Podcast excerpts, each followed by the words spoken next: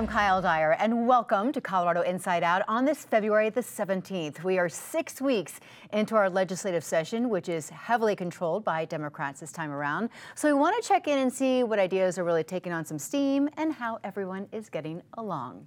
Hopefully everyone gets along here tonight. Our panel includes Patty Calhoun, founder and editor of Westword, George Brauchler, former district attorney for the 18th Judicial District in Colorado and current host of his own show on 710 KNUS Talk Radio. We have Jesse Paul, legislative reporter at the Colorado Sun, as well as Summer Nettles, chief inspiration officer at Greater Purpose Media. I know this show is about all of Colorado, but when a high schooler is shot while leaving school at 2.30 in the afternoon, allegedly, allegedly by other teenagers who were in what police say was a stolen car, how can we not talk about this at a time when our legislature says making Colorado safer is a top priority? Patty. Well, first of all, let's admit that school shootings are not limited to urban areas. And in fact, the mass tragedies we've seen at schools, not just in Colorado, but across the country, are rarely in urban areas. So this happened outside East High School. We found out that he's a member of the soccer team. We don't know a whole lot. He was sitting outside in a car outside school when he was shot from this car. We know of two other teenagers ha- are in custody, but we don't know exactly what they're going to be charged with. But East High School, if you follow, they have been really careful. They have not had other inci- many other incidents in that school. We haven't had shootings there. We have shootings in the suburbs. We have shootings in Aurora. But East High really is careful with their kids. They know they're in an urban environment and they work hard to keep them safe. So when we talk about what we're doing about guns, we're not just talking about inner cities. We're talking about everywhere in this state where trouble can happen. There were a lot of shootings at school this week, but when you do hear it so close to home, it again, ah, George. Yeah, I got two high schoolers right now. I've, I'll have a, kids in high school for the next really five years with my youngest. Uh, I can't envision having to take that on as a parent and wonder if I drop my kids off today at school, I no longer have to just worry about will there be a mass shooter on the inside, but will they even be hurt on the outside, uh, there's no doubt that crime has surged and continues to move upward in the Denver metro area and really, frankly, across the state. We should not be surprised that that also includes juvenile offenders. The prolifer- prolifer- proliferation it's just one word, isn't you it? Got yeah, proliferation of uh, and the availability of firearms is something that we've got to contend with. I'm a Second Amendment guy, but uh, guns are just so easy to get by the people who should not get them. There's got to be an answer. We just haven't found it. Jesse, you're in the State House every day, and there are a lot of gun violence prevention bills being floated around. Yeah, I think it's going to be one of the dominant issues at the Capitol this session, and Democrats have said that they really want to push through kind of a slate of measures. So, raising the age uh, for purchasing guns to 21 for rifles and, and shotguns, it's already 21 for handguns. Uh, making it easier to sue gun manufacturers is something that's on the table. There's a waiting periods bill uh, that, that's out there that will create a space between when you can purchase a weapon and when you can access it. And then, of course, there's the assault weapons uh, ban on, on assault weapons sale and transfer that's been floated out there, and that's quite controversial. I don't know if we're actually going to see that one, but uh, we'll, we'll, see what happens. You know, if, if, they can get Governor Jared Polis on board, he's already expressed a lot of skepticism about the legislation. Mm-hmm. Summer. I mean. I think this is an interesting topic, especially because I'm a Chicagoan, like born and raised. And so gun violence, especially reporting um, and uh, being at NBC News in Chicago, um, the way I see gun violence is very different.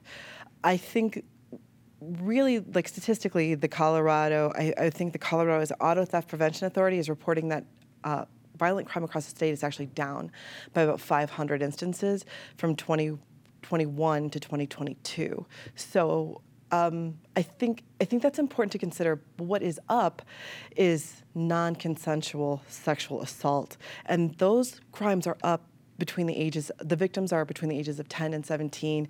And when we talk about that 15% rise in violent crime, we're talking about perpetrators of that non-sexual assault also being between the ages of 10 and 17. And I don't want to deter people from being invested in gun violence, but I also want to alert people that we really do have a sexual assault issue in Colorado. Thanks for bringing that up as well.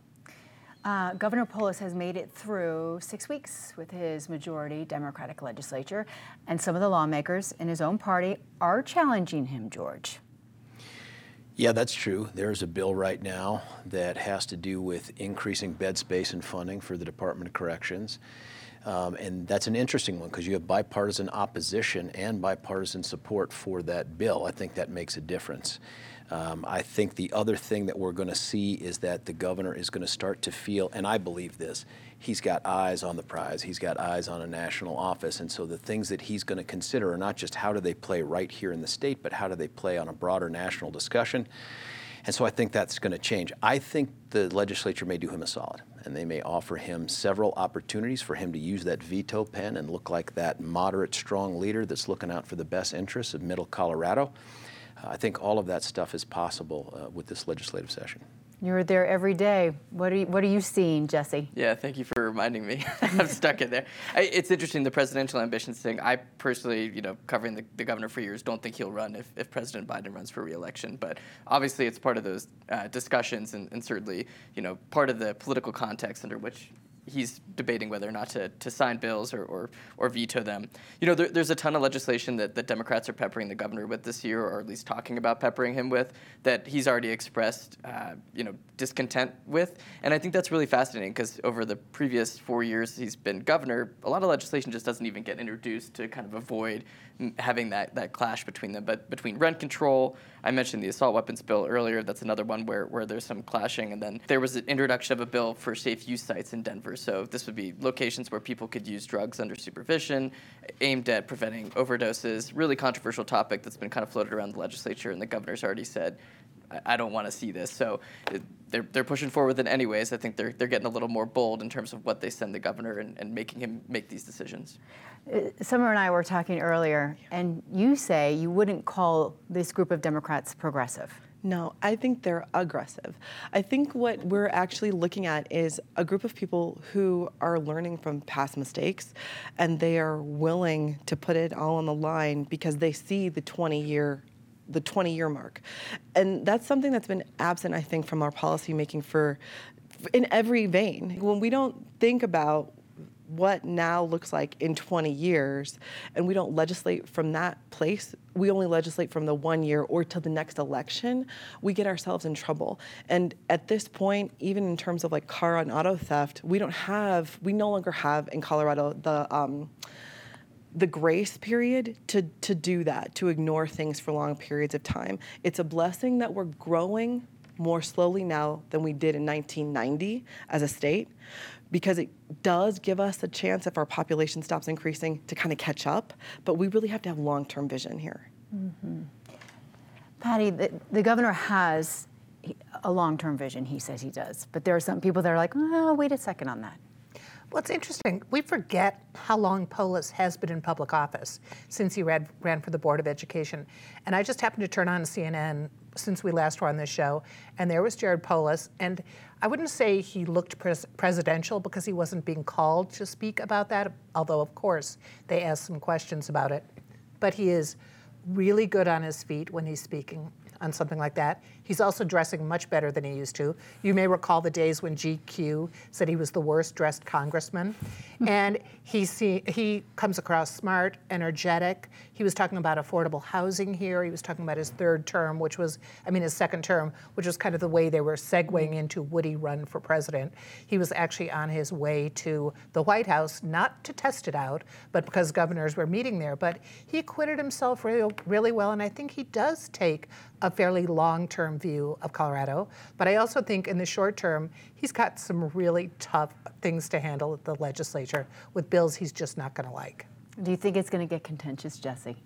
I do. And, and I think, again, George mentioned kind of maybe the legislature will do him some favors and make him kill those bills. But in a mm-hmm. Democratic presidential primary, they're, you know, voters are looking for a progressive candidate, right? So if he's saying no to rent control or to assault weapons, that could both help him maybe in a general, but hurt him in a primary. Mm-hmm. So again, the political calculus is very fascinating, and I don't even know if he's going to run. If he does, you know, things get shaken up. Mm-hmm.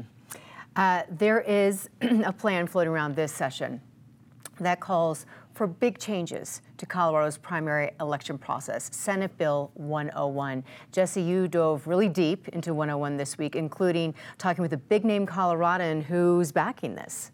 Yeah, Kent Thiry, former DaVita CEO, has poured millions into a lot of democracy-related initiatives in Colorado in recent years. He's backing Senate Bill 101. It's probably going to go down in flames, but it it's interesting. It would get rid of the caucus and assembly process in Colorado, make it so that candidates could only gather petition signatures in order to get on the ballot.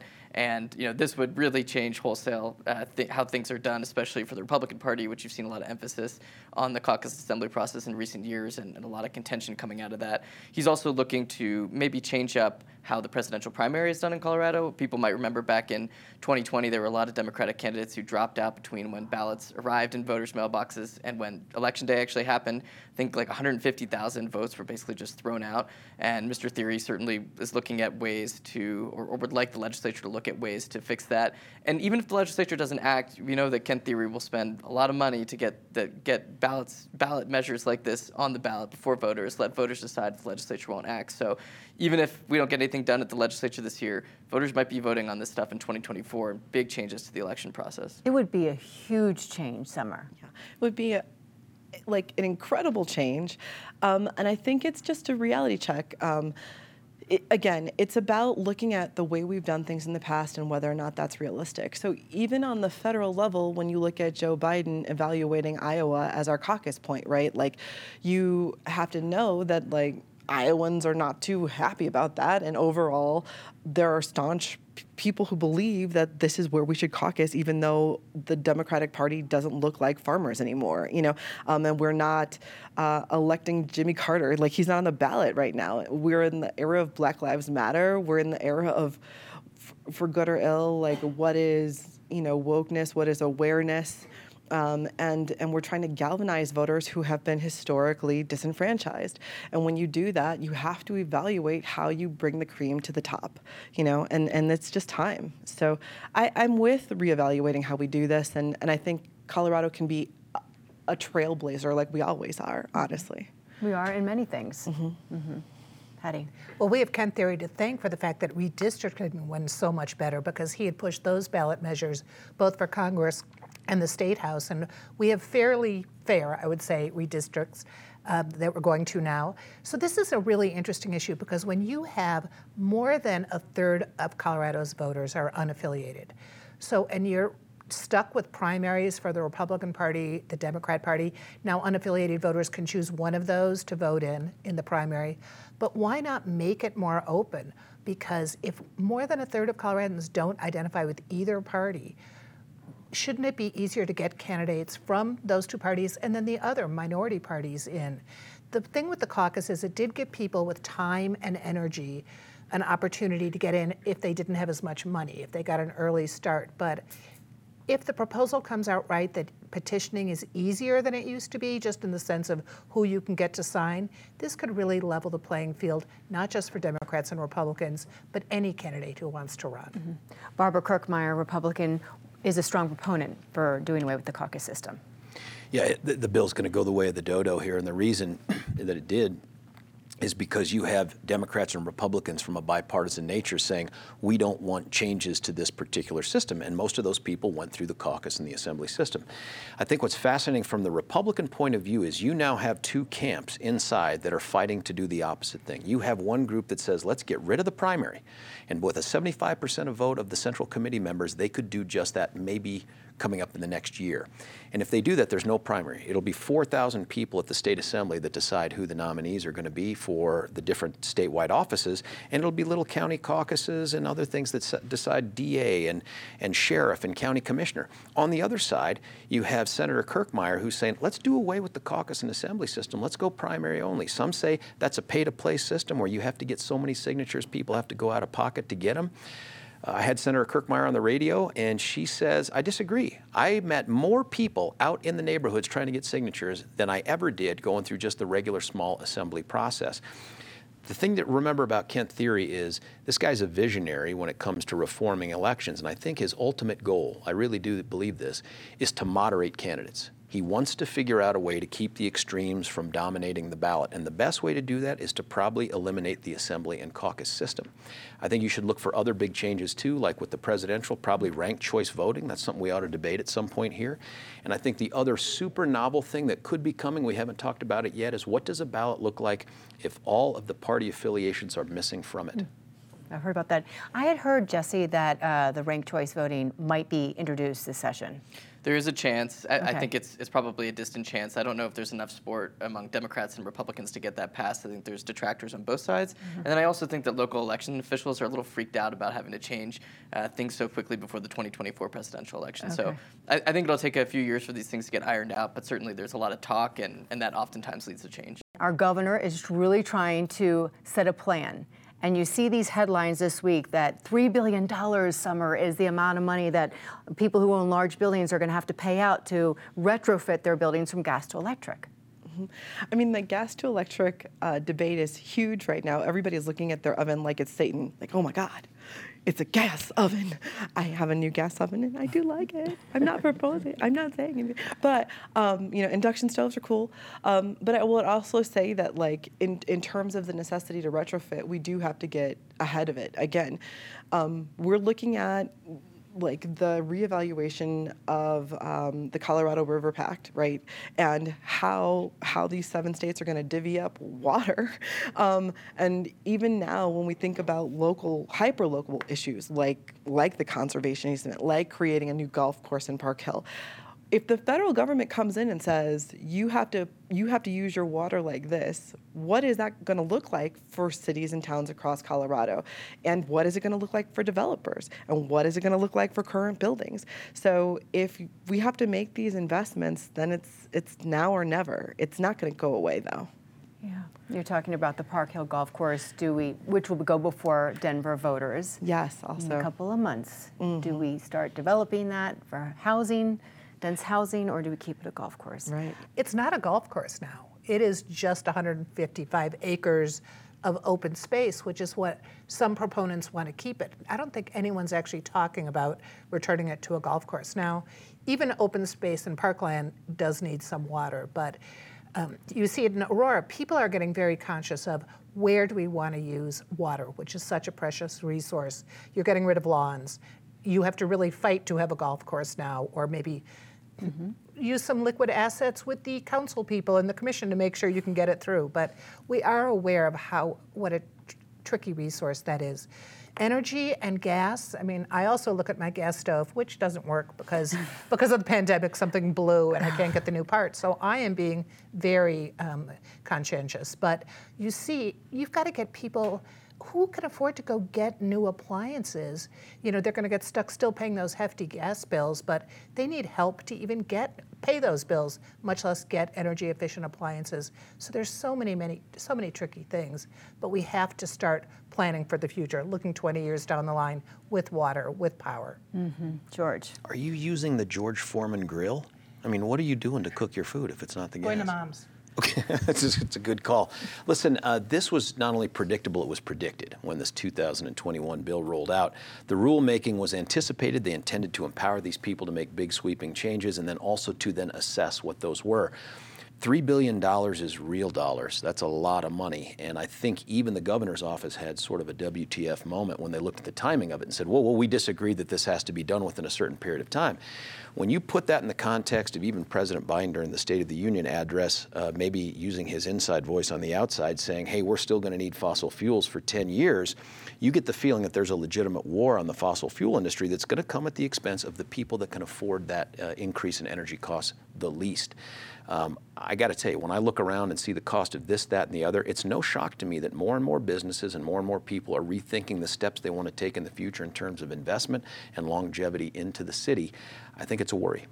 In terms of people coming and relocating here, businesses or That's right. individuals, That's right. do we scare people away, Jesse, by the aggressive plans set forth?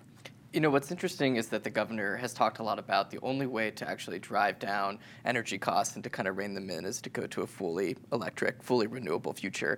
And you, when you talk to utilities, they say that's that's not on the immediate horizon. They need some time to roll that out. And I think there's an interesting push and pull there. The legislature is certainly taking a look at different ways to reduce greenhouse gas gas emissions this year to enshrine some of the goals that the governor wants to uh, accomplish in law. And then there's some interesting bills that maybe are a little on the periphery that I think are kind of fascinating. One would require uh, home warranty uh, offer, offers uh, programs or businesses to uh, let you replace your gas equipment with electric ones. And there was a lot of pushback on that from Republicans, even though there was no mandate involved. But I think it kind of is an, a sign of you know just how contentious these things are. Different parts of Colorado use different energy sources. There's a lot of consternation and, and anxiety about what the future looks like. And just a simple change like this, you know, certainly had a lot of pushback. Let's go around the table and talk about some of the good that happened this week, some of the bad, and we will start with you, Patty. So we have the Fair Election Fund. We've heard some different complaints. One of the ramifications of it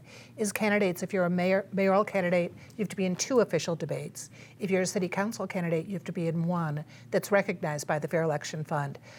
The one in District 9 was set on Monday during city council meeting, which is going to be a problem anyway. Incumbent Chris Hinds went. It was at the Cleo Parker Robinson Dance Studio which is not wheelchair accessible on the stage, and he is wheelchair bound. So the fact that an incumbent council person had to leave the city council meeting if he were going to get his funding through fair election funds and then wound up having to crawl onto the stage is a really bad look for this city, and it went national. George. Yeah, listen, just to piggyback on that, you know, uh, my son is actually, ironically, uh, shopping for a new wheelchair right now. So that story really infuriated me as a father who wants his son to maintain as much dignity as possible. Uh, the bad news for me was when I had to fill up gas on my way to King Soopers to buy eggs. Those two events caused me to use a lot of profanity, and then I realized my 13 year old was with me. I forgot to do the earmuffs. I had a pretty good week. I'm trying to stay positive, but I have been thinking a lot about the Park Hill Golf Course. Mm separately from the debate over conservation and development, I missed that golf course. It was the only one where I could get a decent score at, and so I'm kind of sad every time I go golfing. I, I I, I need that ego boost back. Or driving up Colorado Boulevard and seeing all the balls in the road. Or, yeah, yeah dodging them when you're driving. Exactly, yeah. yeah. Good times. Uh, you know, I'll go with the Park Hill Golf Course as well.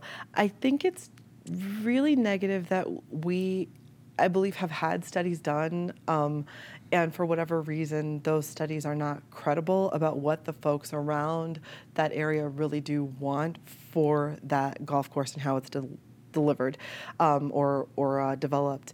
Um, I do think it's inevitable that something's going to happen with it because it's just the way of it. That's the nature of the beast. But I I just am saddened that we just seem to be putting the cart before the horse here. Um, we're, we're setting this thing to the ballot for a yes or no on a removal of, um, of, of maintaining it uh, as it is, this piece of land, to Patty's point earlier. Um, and I, I just feel like it's permeating the area that people have no idea what the opportunities are and like the actual residents haven't really been polled you know and everyone else will be deciding for them mm-hmm. patty something good well, it's good. DIA is going to get some new art. You know, we DIA from the start has been part of the 1% for Art program. So 1% of construction costs have bought all the art out of DIA, whether you love it or hate it. Lucifer, and the gargoyles that watch over the baggage area. And they've just approved three more pieces. And one piece of art that most people don't realize is an original commission is the train noise and the train message, the music and the message.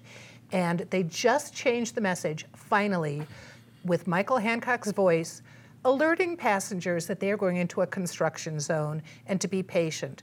I've wondered for years why they, we didn't do this, and we finally did. So good for the city and the airport for truth in advertising. For trying. So the little jingle is what is that's the art. Well, and so was the message originally. So when okay. you wanted to change the message, you had to have the artist do it, but that's no longer the case. Okay.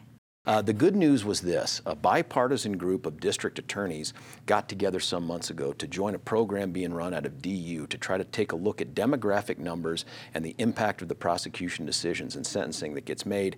A report rolled out yesterday. It's gotten a little bit of attention that talks about hey, there are some real discrepancies here that need to be looked at. I think we've gotten to the what happened. Now we need to discuss the how and the why and the way forward. I think that's positive. Jesse, what's something good that happened this week? Pitchers and catchers are reporting to spring training. I'm excited to watch the Rockies lose again in downtown Denver. Look at you with that smile. It's a good thing, though. It means that maybe spring is on the way sometime. Yeah, Right? hope spring's eternal. Right. Well, that's good for you and my fiance. I'm just like, please don't turn on boring baseball. I'm sorry. Like, oh no, I'm a hater. Anyway, um, I think for me, the good is um, the unveiling of the Herman Malone, Malone Fund through the Denver Office of Economic Development and Opportunity. I think it's a really uh, innovative thing to use um, money that we taxed from uh, marijuana dispensaries uh, to shore up small businesses. I'm looking forward to seeing uh, how that money gets dispersed. And how quickly? Do you know how they're going to do that, or? No, I think that they're just in the um, preliminary stages Okay. of, of gathering businesses and, and kind of uh, vetting them to be a part of that uh, fund. So, moving forward. yeah, it's we good. love that story. All Mhm. right. Thanks you all for coming tonight. George, especially. Thank you for bringing your sunshine. Uh, and thank you for watching, everybody, tonight as well. We appreciate you tuning in. Uh, you can always catch Colorado Inside Out on PBS12.org and streaming on YouTube as well. And just to let you know, on Sunday, February 26th, Colorado Inside Out is airing a Denver Mayoral Forum.